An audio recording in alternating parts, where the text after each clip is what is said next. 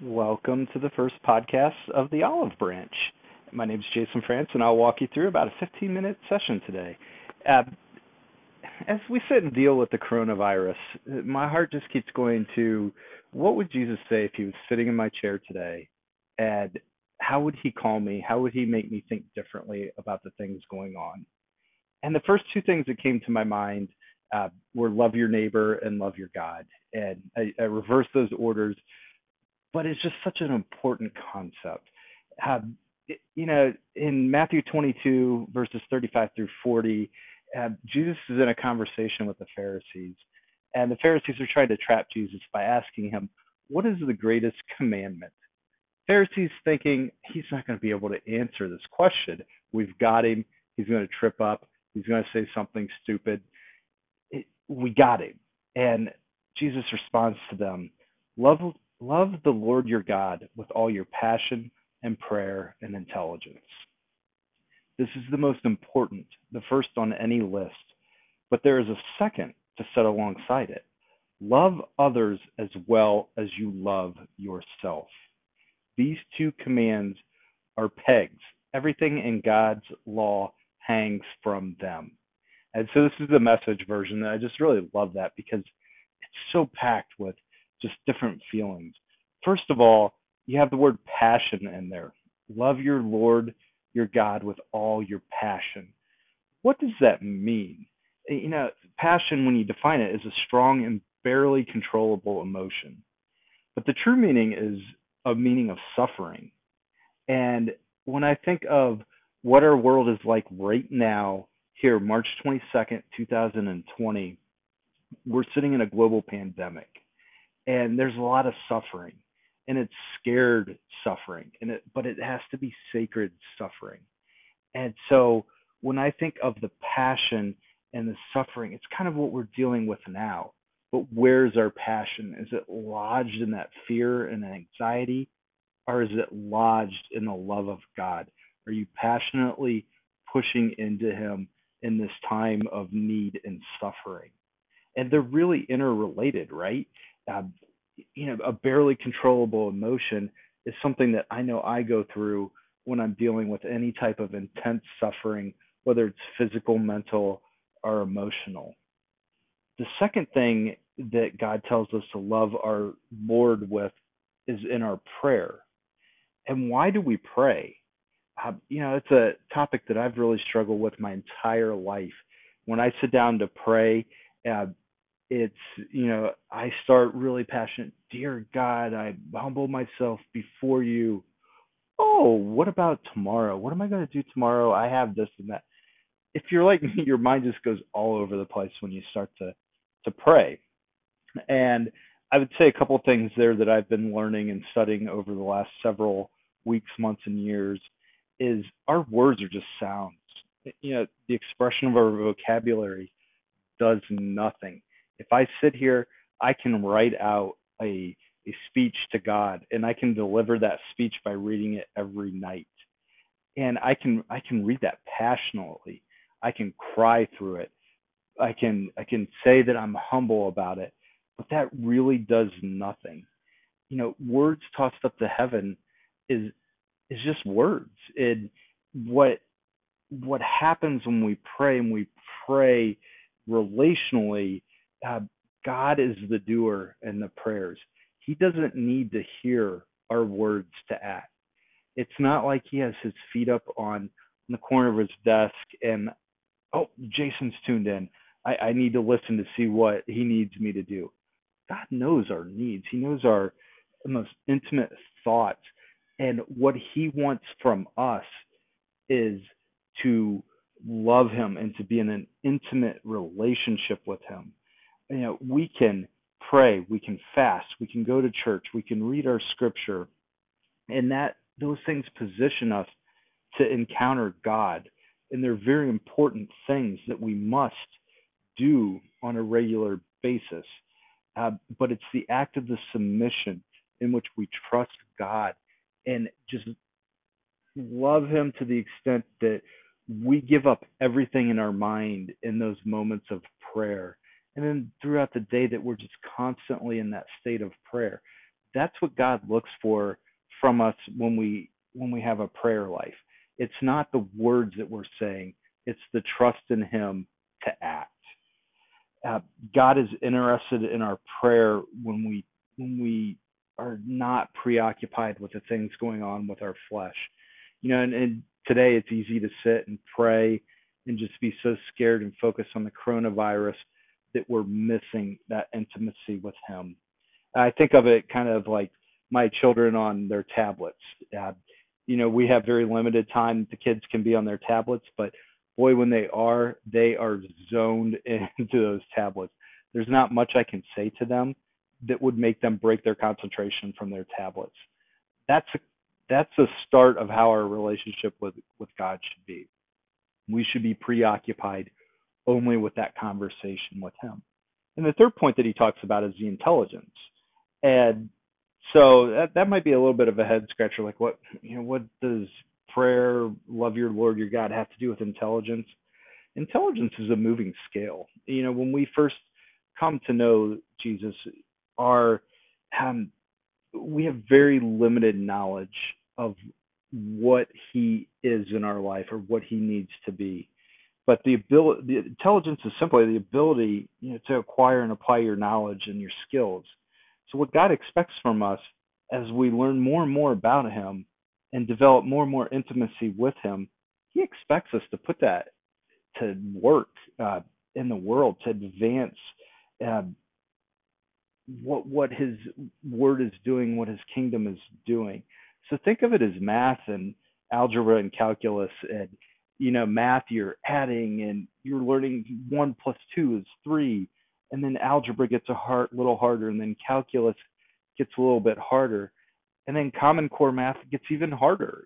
You know, going back trying to do second grade math, give me a calculus class.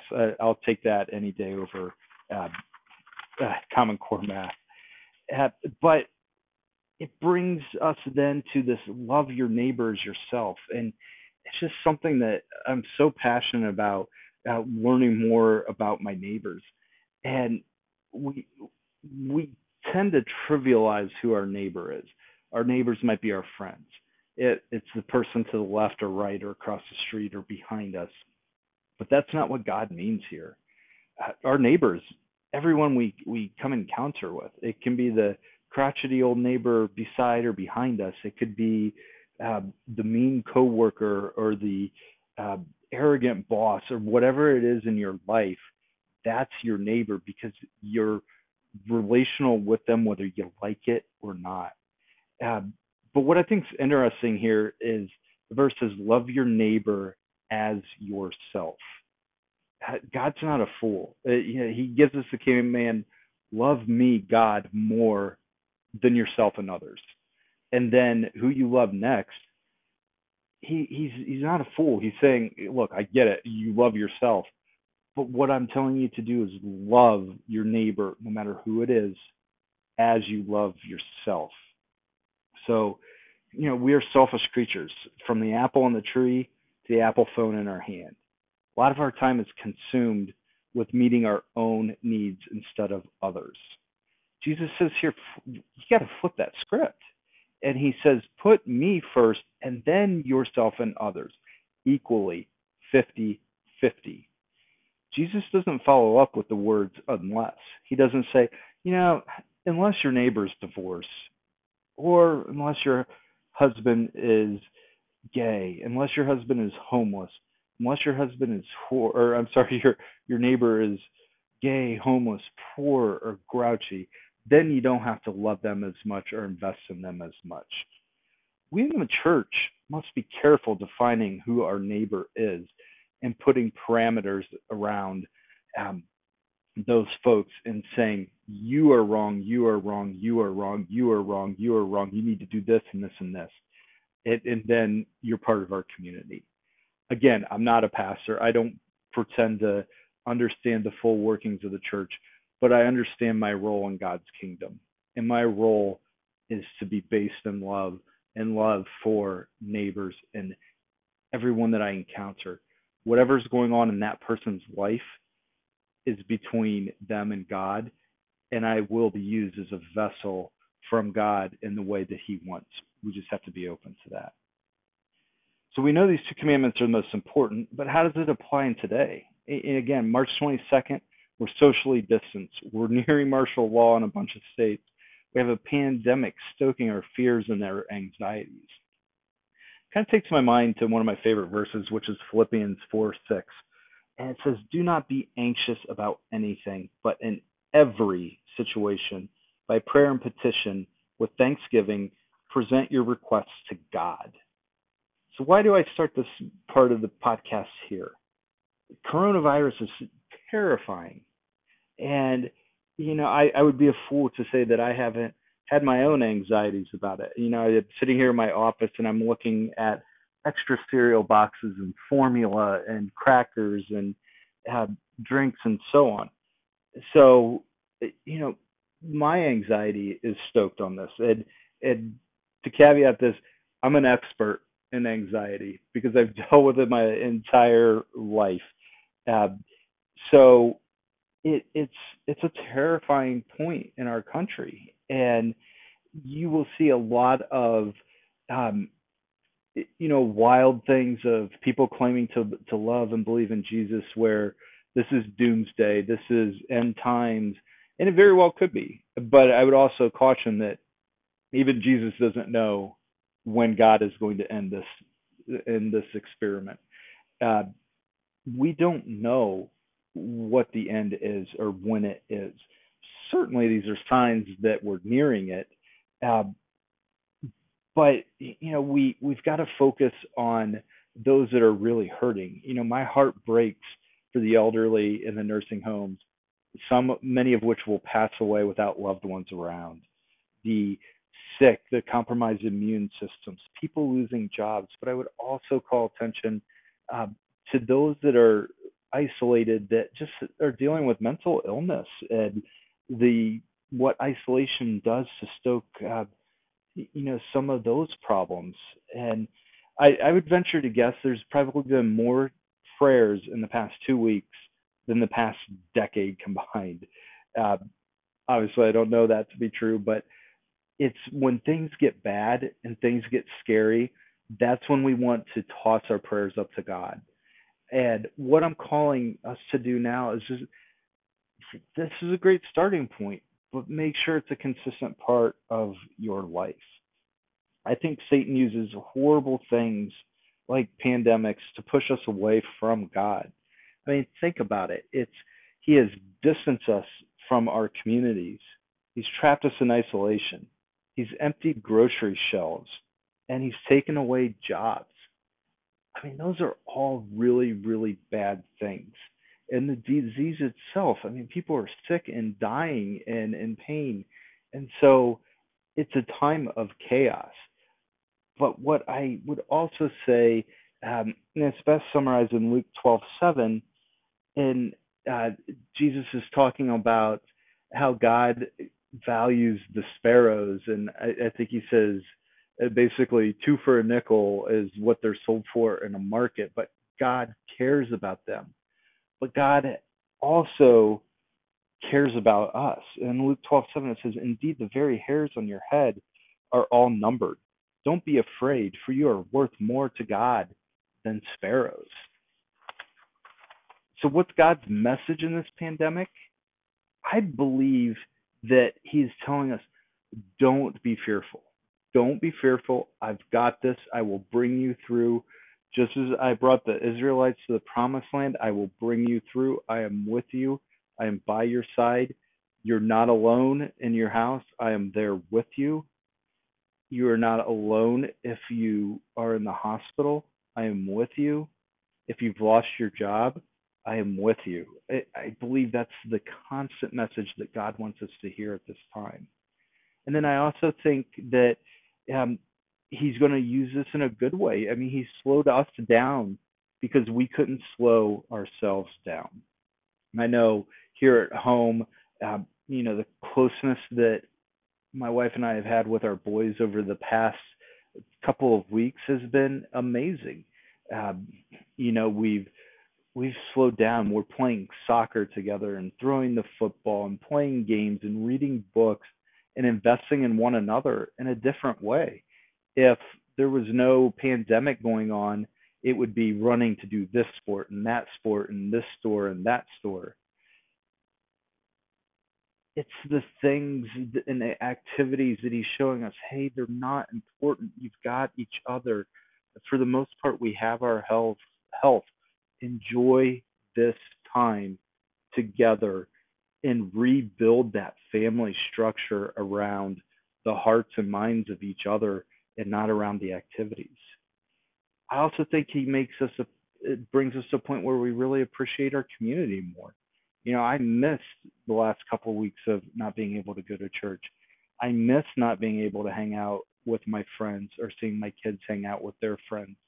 It makes us appreciate that time together is much more important than all the running around and buying things and doing things that we preoccupied ourselves with. So with that, I want to encourage you in this time of fear and anxiety to trust the Lord. You know, trust him with your anxieties. Again, I'm in counseling for anxiety. It's just something that I want to invest in and get better at. One book that I really want to encourage you to pick up and read. It's a book that I'm reading now that I really love. It's called Every Breath We Take by Terry Wardell. It just helps you slow down and meditate in the tough times. So to conclude, I want to pray with you.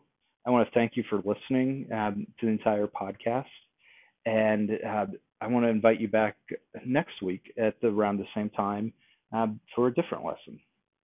So Father, I just come before you and I thank you, Lord, for all those that have listened to this podcast. I pray, God, that you would speak to them in ways that they need to be spoken to. Lord, would you come upon each and every person to help just be a balm to the anxieties and fears over the coronavirus, that you would protect this community from the coronavirus, that it would be a short-lived pandemic, God. But most of all, God, I pray that each person hearing this hears your word of slow down and just be where you are right now. Focus on what's in front of you. Enjoy the time together and just really learn your love, Lord. I just pray this in Jesus' name. Again, thank you all for joining my podcast. And as always, please provide feedback if you have any. Thank you.